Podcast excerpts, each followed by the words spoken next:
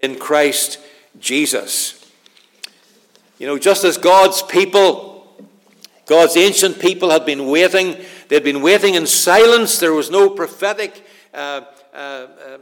message coming to the people for 400 years until Christ appeared. They were waiting for the Messiah.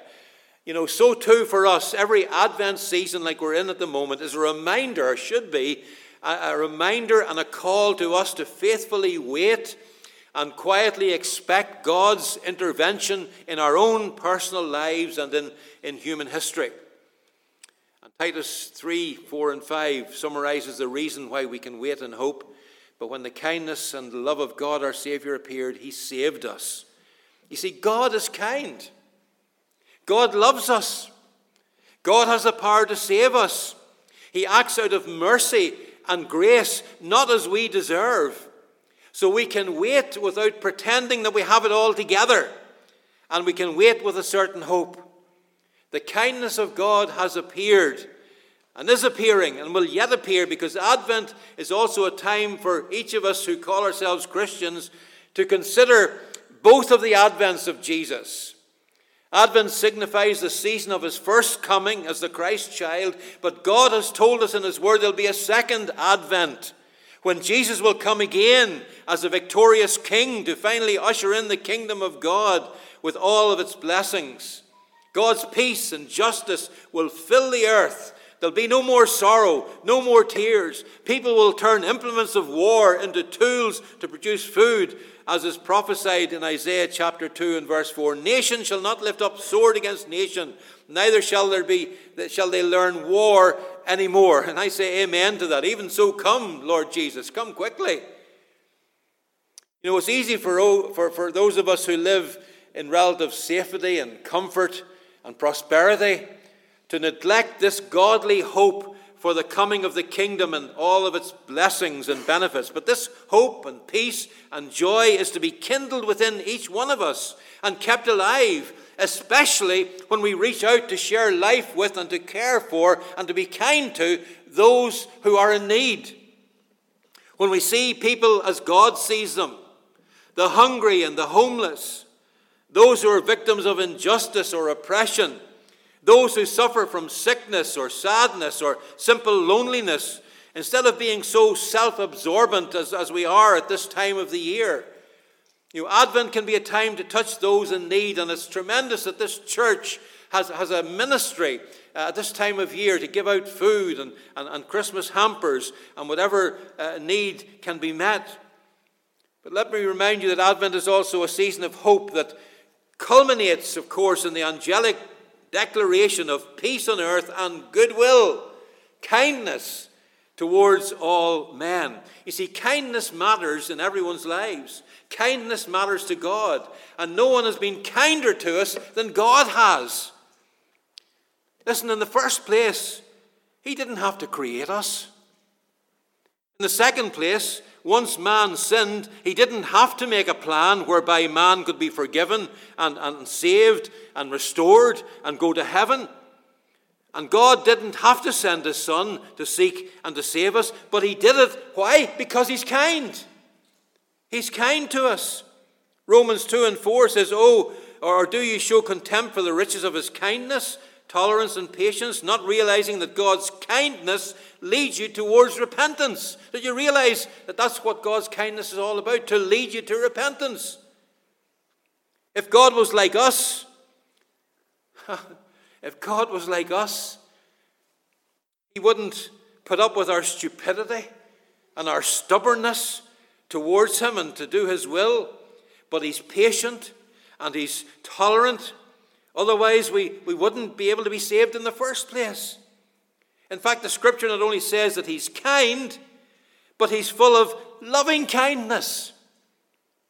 As the people of God returned from exile on the completion of Jerusalem's walls, and we studied that through Nehemiah some time ago, Ezra reminded the people in Nehemiah chapter 9, verse 17, "You are a God of forgiveness, gracious and compassionate, slow to anger, and abounding in loving kindness. You did not forsake us." You see, he's not only kind, he's full of loving kindness. teacher once asked her pupils to describe the meaning of loving kindness. And a little boy jumped up and he said, "Well, if I was hungry and someone gave me a piece of bread, that would be kindness. But if they put a little bit of jam on it, that would be loving kindness." Be reminded again this Advent season that God has demonstrated both kindness and loving kindness. His coming to the earth is his way of putting jam on his loving kindness on our the jam of his loving kindness on our lives. You know, as I studied the scriptures dealing with kindness and loving kindness, I was shocked to find that the Bible teaches that God's concept of kindness doesn't come easily to us. We don't naturally exhibit God's type of kindness. Romans 3:12 tells us all have turned away. They have become altogether worthless. There is no one that does good. And you know that word good is the same word that's translated kindness in other scriptures. Not even one, the scripture says. So the Bible teaches us that there is no one who is naturally does kind things. In fact, Christians are urged to constantly seek to be kinder in their lives. Colossians 3:12 says, "Therefore, as God's chosen people, holy and dearly loved, clothe yourselves with compassion, kindness, humility, gentleness, and patience." And of course, according to the love chapter in 1 Corinthians 13, when God gives directions to us about how to love and how to be loving, he rates kindness at the very top of that, near the very top of that list. Love is patient, love is kind. That's right. Years ago, there was a movie that came out. I don't know if you've seen it. It's called Shallow Hal, about a really shallow, middle-aged man named Hal who judged everyone by the way that they looked. But then one day he got stuck in a lift with a kind of a motivational guru who kind of hypnotized him and helped him to overcome his shallowness, so that from then on he sees only the inner beauty of everyone, and that's the premise of the movie. And although as a movie it's shallow itself in many ways, it's a reminder that this is the way that God sees all of us. God is not shallow in any manner or means. He doesn't notice our weight. He doesn't notice what we look like, or if he does, we look very beautiful to him. You know, years ago we used to sing, I don't know if you know this chorus, "Let the beauty of Jesus be seen in me.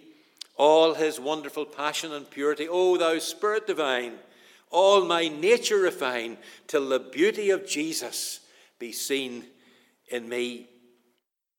When Jesus comes into our lives, he gives us an extreme makeover. He sees the person we are inside, and he sees the person we can become. And he loves us because he sees the image of his Son in us. He sees the Holy Spirit living in us. And he's looking to see how much we're growing daily more and more into the likeness of his Son. And one of those characteristics that he's looking for, one of the measures of our Christ-likeness, is kindness. God shows us his unmeasured, his unconditional kindness, mercy, and grace, even in the face of our habitual sin and sinning, offering us complete forgiveness and the restoration of our hearts and minds and souls through our obedience and our submission to him. He's done all the work. Jesus paid the debt for our sin, a debt that we could never pay. All we have to do is accept his kindness and return his love to him, expressed in our kindness to other people. We'll look further at that tonight when we look at the Beatitude about mercy and being merciful. New Testament, the Greek word translated kindness signifies goodness in action. It's God's goodness expressed in his kindness towards man. It's God's goodness prompted by his grace and compassion. And in the account of King David's kindness to the man called Mephibosheth in 2 Samuel, we have a type or a picture of God's kindness to all mankind. First of all, we have a a demonstration of the king's kindness. It says in 2 Samuel 9, verse 1, and David said, is there yet any that is left of the house of Saul, that I may show him kindness for Jonathan's sake? In other words, David's lips revealed what was in his heart, because some 20 years before, you can read about it in 1 Samuel 20, David had made a covenant with Jonathan and promised not only to show kindness to Jonathan himself, but also to any of Jonathan's household. And since the covenant was made, Jonathan and his father Saul had died in battle on Mount Gilboa, but they had a descendant who was now an orphan, Mephibosheth, who was lame in both feet. David asked for this young man to be brought to the palace. He wants to see him. And, I believe that Mephibosheth would never forget that day. His grandfather and father have already passed away. He's an orphaned nobody, crippled orphan at that. But now the king has asked to see him. And he must have been a little bit fearful, because in those times it was quite common when a king took the throne, he would eliminate the family of the king that was before him to prevent a future rebellion or other problems cropping up. But the first words that David said to him were these, don't be afraid. And he proceeds to show him kindness, restoring to him all the land that belonged to his grandfather Saul. And David expands his kindness to loving kindness by inviting this young man to sit with him at every meal. You see, Mephibosheth found grace that day. Or more accurately, I suppose, grace found him. He didn't seek the king. The king sought him out. He didn't do anything to earn it. He just received it. And even though he felt small and crippled and unworthy, he ended up spending the rest of his life sharing the same table as the king. He got what a prince would have received because the king showed kindness. And today you and I are blessed because God has been kind to us, hasn't he? The grace of God that finds us. It's not that we were looking for God. He was the one looking for us. He came because of his promise and because he loves us. We didn't do anything to deserve it. In fact, Romans 5 tells us that while we were even sinners and enemies of God, that Christ died for us. And the literal meaning of this young man's name is breathing out shame. And every unsaved person is in a condition of shame before a holy God. This young man had suffered from a fall in his infancy, and he was helpless to get to the king on his own. And what a picture this is of the natural man. We too have suffered from a fall, the fall of Adam. And Mephibosheth would not have been able to reach the king himself. He couldn't walk. And so David's men had to go and find him and carry him back to the king. His handicap and his past left him feeling worthless and useless. And he called himself, in fact, we read it, he said he was a dead dog. But now he realizes that he has value in the eyes of the king. And he, like every lost sinner, needed the kindness of the king. And David was willing to show him kindness, even loving kindness, for Jonathan's sake. And so too, God is willing to forgive every sinner who believes in his Son. And Paul says in Ephesians 4:32, for God, for Christ's sake, has forgiven you. We too have value in the eyes of God. We're precious to him because he sent his Son, Jesus Christ, into the world to die for us. And as this grandson of Saul, he actually belonged to an enemy household. Saul had been a perpetual enemy of David. And so this young man was therefore an enemy by parentage. And folks, your parentage and mine goes back to Adam. And because of the sin of Adam, we're all put in the category of sinners. And it says in Romans 5:12, wherefore as by one man, that is Adam, sin entered into the world, and death by sin. So death passed on all men, for all have sinned. And we are reminded of the presence of sin. Sin entered the world. We're reminded of the penalty of sin. Death by sin. Death passed on all men. We're reminded of the pattern of sin. All have sinned. No exceptions. And notice it also says of Mephibosheth, in verse 4, he is in the house of Machir. And Machir means sold. reminding us again that every sinner is, as Romans 7 and 14 says, sold or a slave under sin. And yet our King, the Lord Jesus Christ, as our great Redeemer, has paid the necessary redemption price by shedding his own precious blood to buy every sinner who believes in him out of the slave market of sin.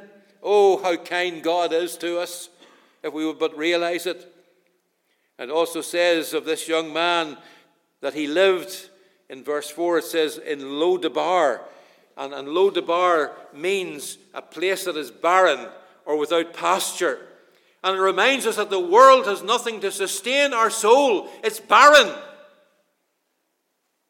It says in Psalm 68, verse 6, the rebellious live in a sun-scorched land, a spiritually desolate place. But this young man, he was restored to that of royalty. All the land and everything that belonged to Saul and his family was given back to him. And not only that, he was given a position of being in the family.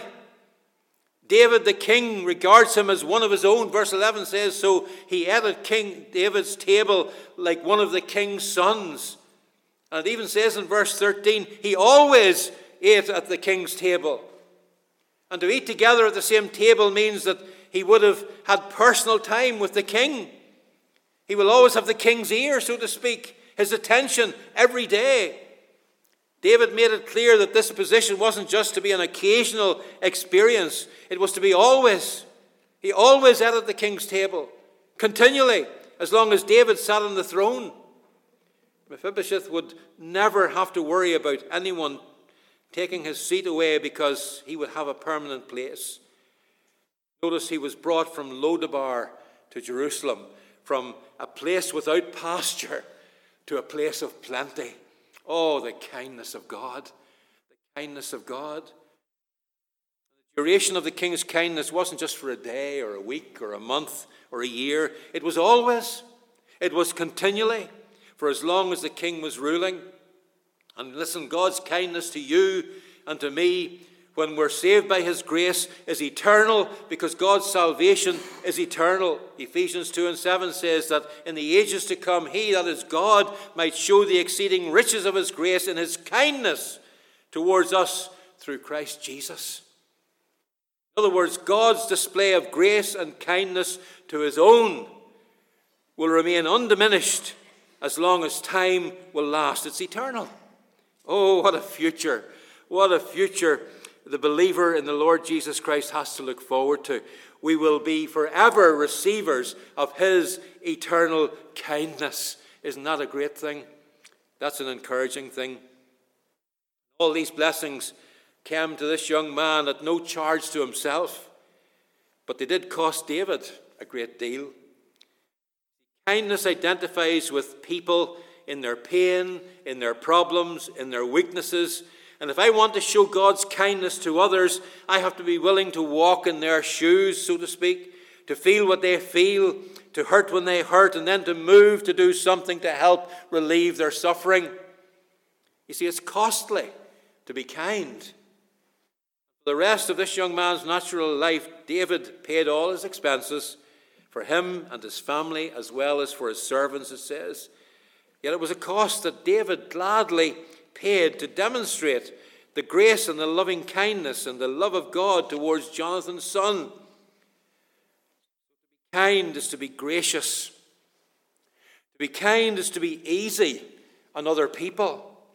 It will mean bearing another's burden, sharing or even carrying their load, like the Good Samaritan who placed the wounded victim on his own beast of burden and paid the bill for his medical treatment, and then pulled out his credit card and said, whatever else he needs, make sure he gets it. It cost him to be kind. It cost him time and effort and money and inconvenience. And yet kindness cares more for others than self. Kindness works for the welfare of the one who is loved. In fact, it takes the courage of Calvary to be kind. Kindness looks beyond the faults of others, sees their need, and strives to meet that need. God's grace just It wouldn't just make us his servants or members of the royal priesthood, although serving him is really what we ought to do. But God wants us to show that we are his sons and daughters by serving him, and that should be our privilege and our honor because of the way in which he has served us and shown us his loving kindness. We've received so much from God in his kindness in coming to save us. Let's be a people who in turn are continually willing to show God's kindness to others by sharing his love and his grace to the many people that are spiritually, physically, emotionally crippled around us. And there are many, those who are hurting and struggling today. Kindness to go to Mulnahinch tonight and to sing Christmas carols. It was kindness last week to go to Drumbear and do the same. Kindness actively seeks to do good to the object of love without expecting favors in return. Being kind means doing good with no expectation of reward. If you're looking for some bit of a payback for anything that you do for others, that's not kindness. That's just bargaining. Kindness is to say, in one manner or another, I love you, and God loves you, with no strings attached. Love is kind even to the unkind. Gentle to those who are harsh and unsympathetic. Kindness returns a soft answer when criticized unjustly or falsely accused or maligned. Kindness forgives the most heinous of sins, restores the most wayward sinner, reaches out to the most unlovely, treating them better than they think they deserve, or we think they deserve. Folks, there are people living somewhere out in the world, somewhere between Lo-debar, a barren place, and you may as well say Timbuktu, spiritually lost and lonely. And God is expecting, God is asking you and I, his servants, to try a little kindness. Let me ask you, is there anyone else out there whom you can show his kindness and his love? Is there anyone in Monaghan or in the vicinity of this church that's lost and struggling, wounded and alone? God says, do you know anyone like that, that I can send my servants to them to invite them to come home? The kindness of David towards this young crippled man was a foreshadowing of the kindness of God, revealed in sending his only begotten Son, Jesus, when heaven came to earth. Kindness. Will you seek to lift up someone today or tomorrow? Or will you be so consumed with the commercialism of Christmas that you'll forget about everybody else except your own self? As David was prepared to show the kindness of God for Jonathan's sake, can I ask you, are you prepared to show kindness towards someone else for God's sake? Plenty of need out there. And I'm sure there's ways that you can find to help meet that need by showing kindness in any little way that you can. It may be a letter, it may be a card, it may be a gift, it may be spending some time to sit down with someone that you know is lonely and needs a listening ear. There's so many ways.